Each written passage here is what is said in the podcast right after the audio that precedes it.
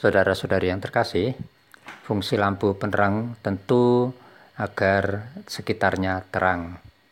Kita tentu akan lebih berani atau nyaman jika lewat atau berada di tempat yang terang. Saudara-saudari yang terkasih, hari ini lewat perumpamaan pelita, Yesus mengajarkan sikap beriman. Pelita harus ditempatkan pada posisi yang benar, sehingga menerangi orang yang hendak berlalu lalang. Pengajaran Yesus itu hendak mengajak kita agar kita pun menjadi pelita iman bagi yang lain untuk mengenal dan mengimani Kristus. Saudara-saudari yang terkasih, berkat sakramen baptis, kita mendapatkan karunia Roh Kudus dan diharapkan menjadi penerang bagi yang lain. Nah, di sepanjang hidup kita sebagai orang Kristiani? Adakah kita sungguh menjadi pelita hidup bagi sesama? Adakah kita membawa Kristus, Sang Pelita Keselamatan, kepada banyak orang agar mereka percaya kepadanya? Atau hanya sekedar jadi orang Kristen yang pasif? Ya Yesus, semoga aku mampu menjadi pelita hidup bagi sesamaku. Amin.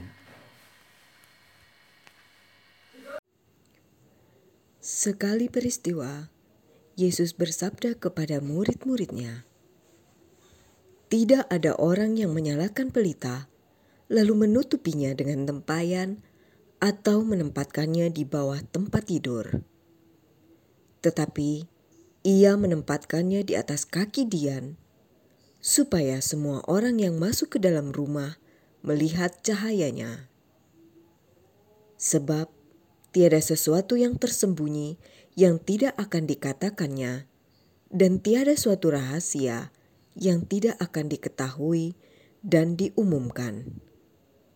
Karena itu, perhatikanlah cara kalian mendengar, karena barang siapa yang sudah punya akan diberi, tetapi barang siapa tidak punya, apa pun yang dianggap ada padanya akan diambil.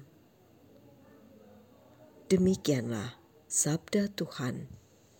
Terpujilah Kristus. Saudara-saudari yang terkasih, fungsi lampu penerang tentu agar sekitarnya terang.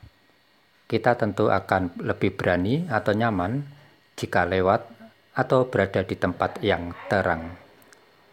Saudara-saudari yang terkasih, hari ini lewat perumpamaan pelita, Yesus mengajarkan sikap beriman. Pelita harus ditempatkan pada posisi yang benar, sehingga menerangi orang yang hendak berlalu lalang.